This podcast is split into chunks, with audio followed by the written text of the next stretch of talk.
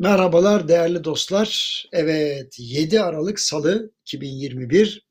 Bugün enflasyon üzerine konuşacağım. Sanmayın ki unuttum. Şimdi dedim ki bugün enflasyon ciddi bir meseledir. Şimdi ben bu başlığı atınca bir bozulanlar alınanlar olacak.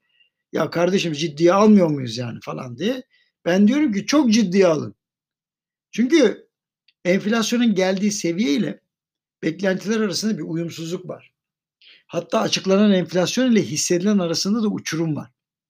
Şimdi bu açıdan bakıldığında enflasyonla alakalı bir yorum yazmalı mıyım acaba diye uzun süre düşündüm ancak meslek gereği de görmezden gelmek imkansız. Şimdi analize başlayayım. Kasım ayında fiyatı en çok düşen tarım ürünleri olmuş. Enteresan. Harcama grupları açısından düşüş hiç olmamış. Fiyatı en çok yükselenlerin arasında patlıcan sivri biber başı çekmiş. Ama enerji, altın ve kağıt fiyatları da fena değil.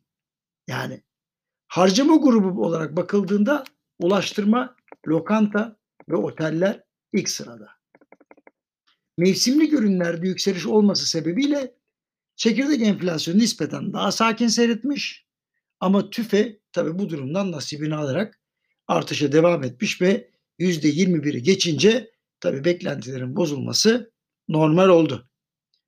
Herkes 2021 enflasyonu için işte takriben %25 olur falan demeye başladı. Ancak bu durum bu ayki para politikası kurulu toplantısının kararını etkileyebilir. Yani her seferinde Merkez Bankası Başkanı pek az yerimiz kaldı, pek az yerimiz kaldı diyor ama yine de indirim yapıyor. Herhalde bu sefer 50 bas puanlık indirimle yetinir. Benim için de sürpriz olmaz. Şimdi üfeye bakarsak durum iyi değil.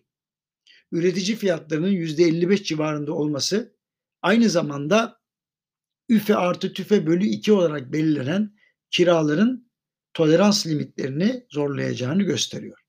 Şimdi bu seviyelerde biterse kiralar %40 zamlanacak demektir ki bu da taraflar arasında çetin müzakerelerin olacağını bize gösteriyor.